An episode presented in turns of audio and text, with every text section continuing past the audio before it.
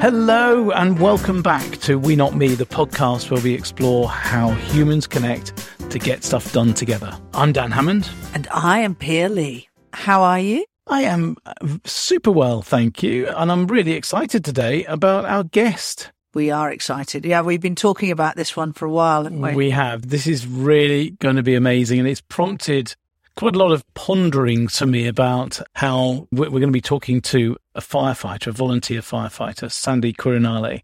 And, and it really reminded me that while we talk a lot of lot, there's a lot of chatter on LinkedIn and we certainly talk a lot about it. Office dwellers talking about hybrid working, work from anywhere. There's a whole group of people out there and teams that don't even work in offices in the first place and, and they're sort of a little bit ignored. But of course, they we utterly rely on them. So I'm really excited to go to the front line and hear what that's like from a team point of view. And even another layer on that, uh, when we talk to Sandy, it's voluntary. So some of these people are not actually being paid for uh, uh, dangerous services that they provide to us at at 3 a.m. in the morning when we are, we're on fire and you need someone to turn up. So I, I am, this is such an exciting opportunity because, uh, Sandy is quite unique in being a female firefighter in New Jersey. So let's go over and hear from her.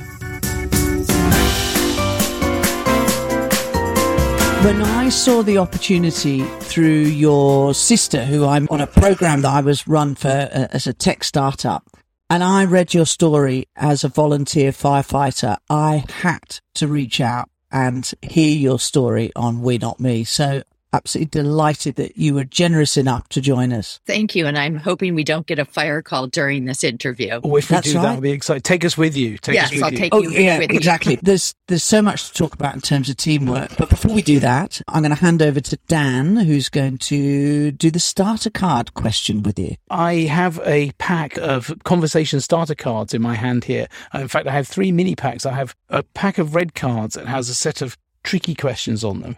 I have a set of orange cards that have medium questions on, a set of green cards that have sort of more simple get to know you type of questions, but they're all a way to get to know a little bit about our guests. Which would you, which, from which pack would you like me to choose a card? Ooh, tough, tough decision, but I'll go with the orange pack because that reminds me of fire. And we're here to talk about firefighting. I, I was wondering, I was listening to you. I was, I was just thinking, is she going to choose thing. orange? I was hoping you'd go with fire and even made it, nearly made a reference to it, but I thought, no, I, I, I probably should.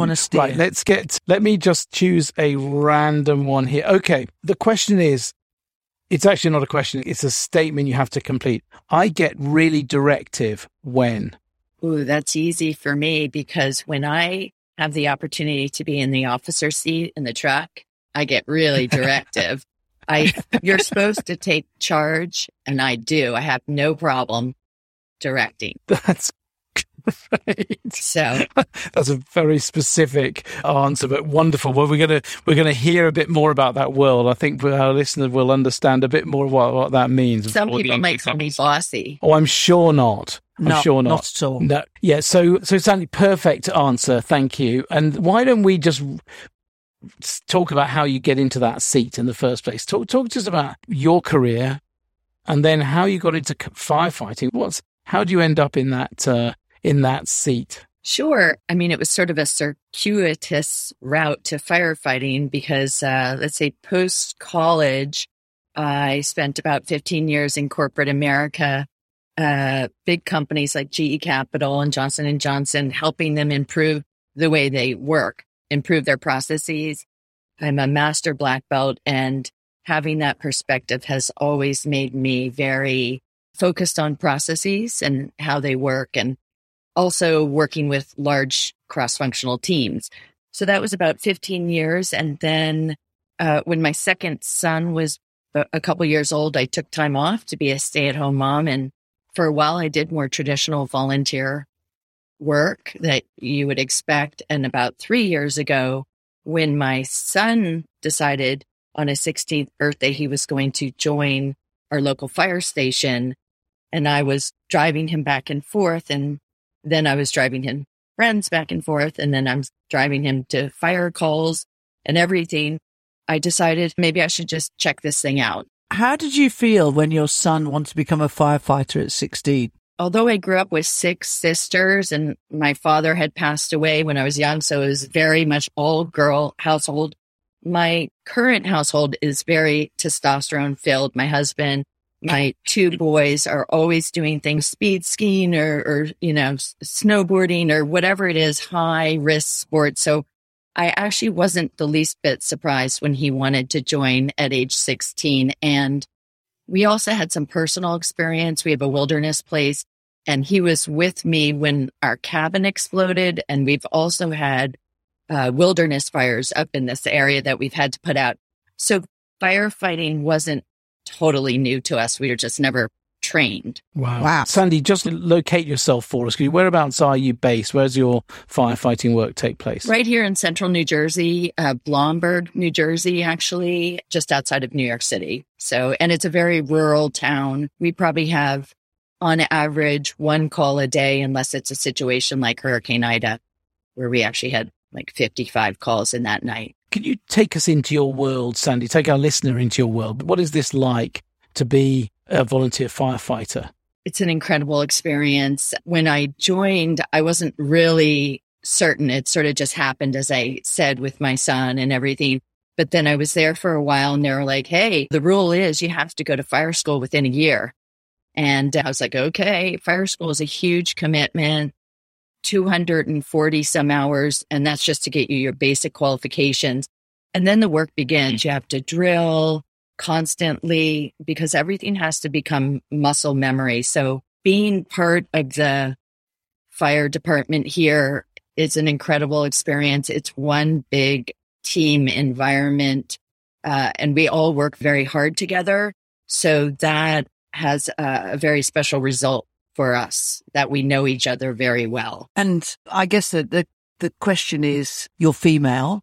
How many other females are in the fire station? And is this unusual for you being female joining the team? Yeah, surprisingly, our station, or fortunately, our station has always been relatively speaking, relative to the fire service, which is very traditional, quite diverse, just all kinds of females and different interests and backgrounds. So, but in terms of females now, because the fire service doesn't currently allow you to go through fire school until you're 18, it means a lot of them, the younger ones, the females end up having to go, they go to fire school, but then they have to go off to college. So it's a little unfortunate. So right now I'm the only non-college active female firefighter.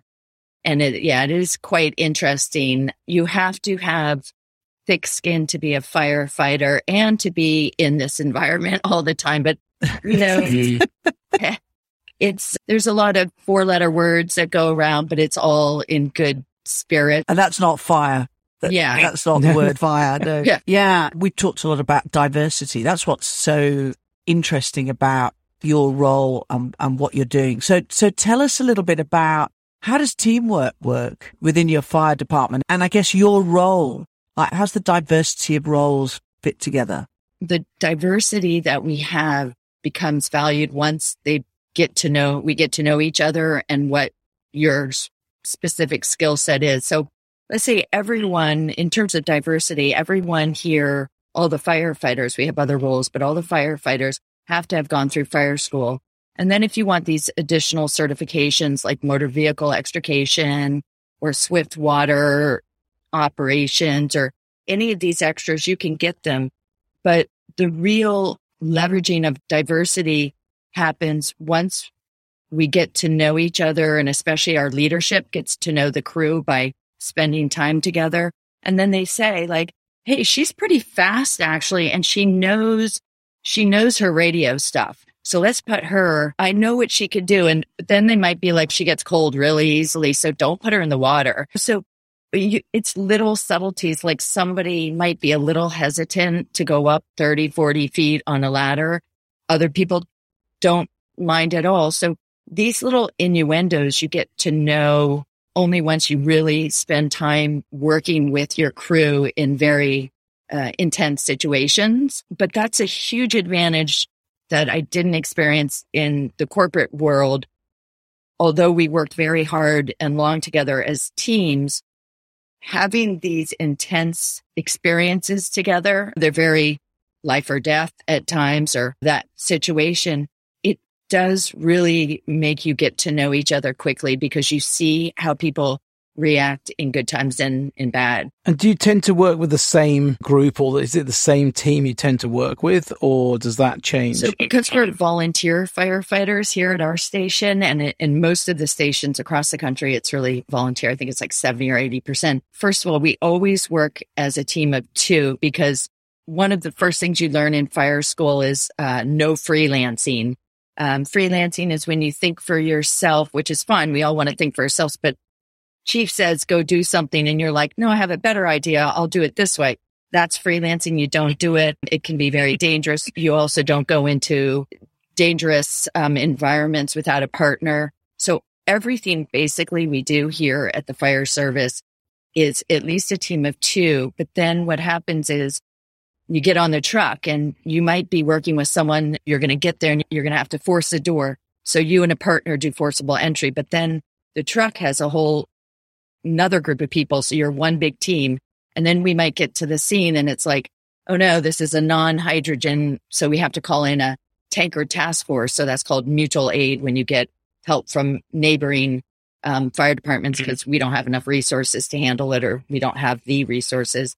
And then it even expands beyond that, the fire service into a national model. It's called NIMS or National Incident Management System. And it provides structure as well as to how teams work together when it comes to national disasters and emergencies and other events. So in the fire service, I would say there's everything is team based and this whole approach is supported by very structured guidelines. And it's it sounds like it's interesting because we we had a conversation with a general last week and it sounds quite quite similar to the military so it's got that sort of freedom within boundaries, got the, the ability to be able to, to deal with the situation that you're in. But there's a, there's clear sort of rank and, and title and sort of a command structure as such that sort of goes through. Is that, is that similar? Very much so. I mean, we have a whole span of control. So there's an ideal team is three to seven targeting five. So it's very structured and we have a specific way of common terminology. So I'm on the Alpha Bravo side of Division Two smoke showing.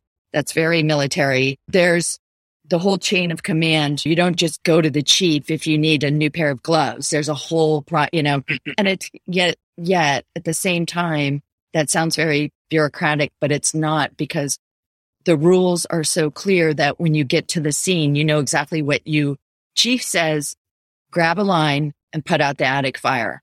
He doesn't say like how to grab the line or how to climb the stairs or what tools to get. He just gives you those things. So having the structure also gives you the freedom to act appropriately. And Sandy, in the early you mentioned the amount of practice you do. It, it, strikes me that you go out. I imagine you you don't know what you're going to see. See, it must be multiple different scenarios. Everything is different. How do you practice in that situation? What talk to me about that a little bit? Yeah, it's true because we've done a lot of flood rescues during these recent hurricanes. We do fires, we do motor vehicle extrications, we do cat and trees. That's uh, real then. That that's real. You really do get called We really do trees. cat and trees if we have the time and we can manage community service. And we did do one recent and it was successful. that's good to hear. Uh, but when you drill a lot, so we're constantly doing drills at the station and at the fire academy and on your own, it becomes muscle memory. And so when we get to a scene, it's always a little chaotic because you don't really know smoke showing or is it just a fire alarm? What time of the day? What we don't know who we have. It's, we don't know where, which crew we're going to get that kind of thing. So, but by drilling a lot together as a team and even on your own, it becomes muscle memory. So when you grab the line and there's smoke showing up in the attic, you're not thinking about how you grab that line. You're just grabbing the line. And now you can start focusing on the smoke showing in the attic. And what's my plan really going to be aside from what chief told me to do? So it really frees you up. The, the training frees you up for higher level team thinking. And I think that fire in the attic was a real situation, was it not? Yes, it indeed was. It was about 3.30 in the morning. And, you know, so often you get a call and it just says like odor of smoke and it's nothing or odor of gas and it's nothing. But I never really, uh, I always take them pretty seriously. And so that's where some people say I'm just a little too intense. They're like, you're dressed already. I'm like, you never know. But that's kind of basically. do, you, do you go to sleep in your fire gear? Do you ever do that? I'll give you an example of what I have done for the fire service without getting too personal because there's other examples. But one example is I used to wear contacts and I could not get up quickly enough and put my contacts in uh, without like poking my eye or getting mud in my eye or whatever. So and getting to the call on time in the middle of the night. Then I was sleeping in my contacts and my eye doctor didn't think that was a very good idea either. That's such a great, like, well, you wouldn't sleep very well. It's a stick. I got LASIK surgery and fixed it so I could really handle that ah, wow, situation. That's dedication. Yeah. It's been uh, ah, a challenge. There's been a lot of, uh, different injuries and incidences along the way, but that's kind of par for the course. I mean, it's incredible commitment for a voluntary activity. It's not like you're being paid for this. It really is. There's also two sides. There's the fire department, which is emergency response side where you have to drill and be in shape and continuously train and learn. But then there's also the fire company of which I'm a trustee. And that's the side where you're maintaining the trucks and the building and so that takes a ton of effort for the same group of people. And then we do community service. So we do the Santa runs and going into the schools with the right. kids. Yeah. So it, it can uh, suck the living daylight out of you if you're not careful. Yeah. yeah. It's a full time, full time commitment. Yes, it is. It can be. And Sandy, it might be a question with an obvious answer, but what drives you to do that when you could be sitting with your feet up? you don't seem like a sitting with a feet up sort of person, but what drives you in the boot? What drives you in, in, when it gets really tough and you're tired and what keeps you moving? Yeah, I mean, it's just it is very rewarding when you get to the a scene and you see like during Hurricane Ida, a couple was trapped on top of their car. If they had fallen off their car, it would have been bad news for them. And we had to get uh, our neighboring town to come over with a boat and so we're waiting on the road, watching people. The road ahead was so flooded and the couple was hanging on for their life. And we're trying to call them with flashlights, say like, hang on, keep, give them hope. And then in comes the boat from mm. the neighboring town. And, you know, those things do inspire you to keep going when you see the girl jump off the boat and she was so grateful for having been yeah. rescued or even the lady whose cat was in the tree. It's very rewarding. And and the community services too. But it can be tiring, but it keeps me from doing things that maybe wouldn't be as healthy too. That's very true. I've always been intrigued. You must spend a lot of time, and I don't know. What, I, I have an image, and maybe that's. I'm sure that's wrongly perceived through seeing this on TV. But do you spend a lot of time in the firehouse waiting for the call to come in? And then how do you? What's the dynamic like amongst you as a team? Because you're coming together in this critical instant, but there must be a lot of downtime as well. And as you say, and you're also maintaining the vehicles and the firehouse itself. What's the, what's that dynamic like? And what's it like waiting sometimes for these things to happen? The way our fire department works is we're, unless we have a duty crew where we have like a snowstorm and we wait, then we just all come from our, wherever we are, our homes or or we, so we don't sit here unless there is uh, like a snowstorm or something. And I mean, about a, a week or two ago, we did have a duty crew. I was here from 7 a.m. to uh, one crew spent the night and I was here from like seven to four the next day waiting for those calls. And the first thing we did when we got here was someone cooked up the pancakes, the eggs, the bacon, anything you can name that adds cholesterol. It was there. So we start by bonding together over food. It's really nice. Then we clean up. Then we might do a little forcible entry practice just for the sake of it, some shoveling of the snow. And then we're waiting around. And usually what happens is four o'clock comes, not a single call. We leave 20 minutes later, we're in the shower and we get a call. Right. but indeed, when we do get a call, uh, let's say we're calling from home or, or at the station during a duty assignment, it's just pretty incredible. Everyone, you're not supposed to run. So everyone hustles in, goes to their gear rack, gets dressed in like a minute, figures out which truck to go on based on what type of call, figures out who's going to go on which truck based on who we have. It's slim pickings in the volunteer organization. So it's not like we have 20 people. We're going, okay, you four, you big guys, you go on this truck because we're going to need strong ones on this one. And you little guys, we're doing confined space, go on this truck.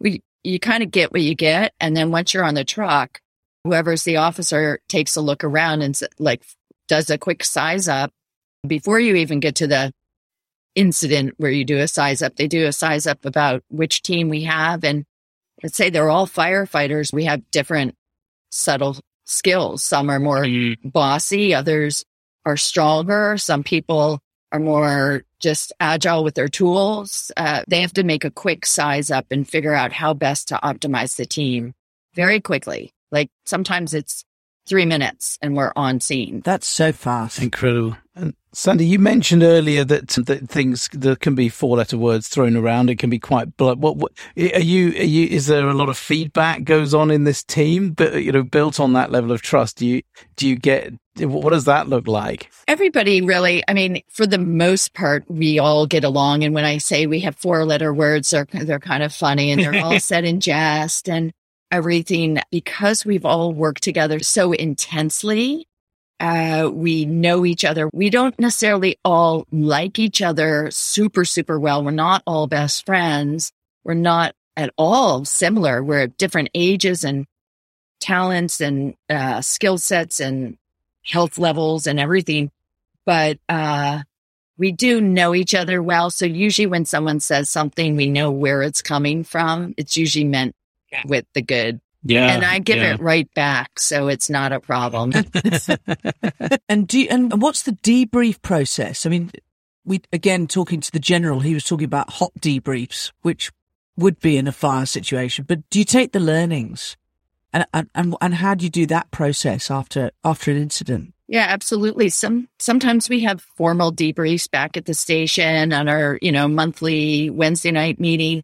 But so often we have debriefs right then and there. We just finished an incident, uh, a structure fire or motor vehicle accident. And right there, the chief will grab us or one of the officers or even our chief engineer who has a lot of experience, grab us and just say like, Hey, this went well. This didn't go so well. You know, I've been told by the chief, like, where's your tool? And I'm like, I have a water can and I've got a thermal imaging camera. He's like, that's not a tool you know, so he, they tell you right away, like, you're not holding a tool. Where's your tool? I got off to go to the attic fire and it was like a perfect pull of the line. But right then and there, the chief engineer's like, uh, other way. the house is because the, the chief had parked in a different driveway and, and he's like, other way. So you get feedback on the spot, sometimes even during an incident. And you've got to be able to take that then. That's all with the, with that, that greater intent that it's for your safety and the safety of the people that you're working with. Right. And I mean, it, it's very intense. So the driver gets in the truck and we, we got to know where to go. And if you're in the officer seat, you better know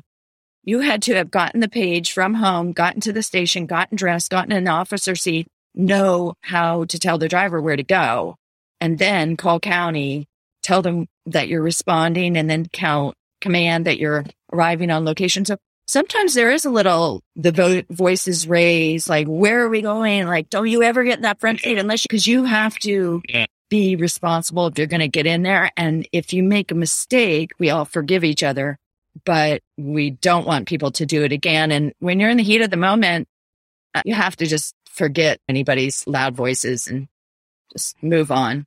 We usually do so yeah. we get too tired to dwell on it yeah, there's a job to do. And Sandy, we're very fortunate because you've seen so many teams. You've taken us into this world, which is almost unimaginable for most people, I think. But you've also worked in this, in corporate America, as you said, in your Six Sigma role. What can you extract from this that as you look back, look, look at you, take a sort of step back and look at this? What's at the heart of teamwork for you? I really think the secret sauce here is that we know each other so well and again, it's not that we like each other so much, but we know each other so well and we trust each other. And because of that, and because of the, the strict rules, we we actually have freedom as a team, like an agile team would. We have the freedom to just do as long as we stick within those guidelines, as long as we don't freelance. Uh, we have the ability to work as a team and get the job done.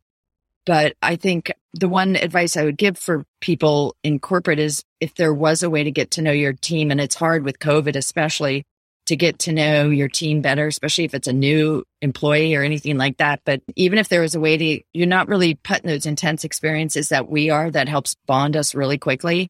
But maybe there's some kind of volunteerism that the company can do, like Habitat for Humanity, build a house together, do something intense, run a marathon for breast cancer, whatever it is, do something hard together. Even if it's for a very short period of time, it might help the team dynamics going forward if you know where people are coming from. I think that's so true because it brings out a different side, doesn't it? And that having to dig a, dig deeper and that level of contribution, there must be so much to gain from that. I think it's a really that the more you give, the more you get thing, and that, that's not the reason for doing it, but that's definitely mu- must be a, a huge value to yourself and to the team. It is. And it's the more you give, the more you get, but it's also the more you get to know each other, the more you can leverage each other's skills mm. and also know about their weaknesses and not like pressure them in those areas. And it's not really to know their skill because it's not, are you certified in, you know, it's more of these soft skills, your ability to learn something. How do you learn? Mm. How do you react? In the corporate world, it's not, do you know how to use a certain software? It's how well can you learn software? That's more of the important question. So, you know, that's the difference. It's not looking at somebody going, these are the skills they have, but these are the abilities. Yeah, absolutely. A final question for me. I'm sure there's listeners out here who are in teams and maybe they feel that they are pigeonholed because they are the only male in the team or the only female in the team. What advice would you give to them? I mean, for me, if you're feeling pigeonholed. I hate to say this, but you just work harder. I mean, you have to work smarter too. But I found when I first came to the join the fire company, it was very hard because I'm a female.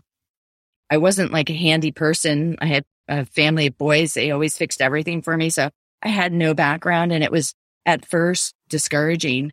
Uh, I had to work really hard to even sort of prove myself at a baseline point. And then I, but I find now that if I ever feel like discouraged, the thing that picks me up the most is like learning a new skill because then I feel better about myself. So if someone's feeling pigeonholed, I would say try to get out there and learn some new skills and you will, you'll, it'll be self fulfilling prophecy. Very wise. Very wise. I hope so. wow. No. And I, and I just, I think your story is so powerful for such a number of reasons. And it's just been just such, such a huge opportunity for us to be able to talk to you because you're, you've got a clear understanding around teams and, and you put yourself in a life or death situation, which many volunteers don't do. So it's been a real privilege. Thank you so much for being on We Not Me. Thank you so much. It's been an honor to be here. I really appreciate uh, your including me in this wonderful podcast. So thank you. And enjoy your holiday and don't answer the phone. Exactly. that is such a rich discussion. I, I feel incredibly privileged to have listened to Sandy today. What I picked up, there was a few things but it was a different take on diversity, I found. We had a chat with Sahira around that and it was a different way of looking at it.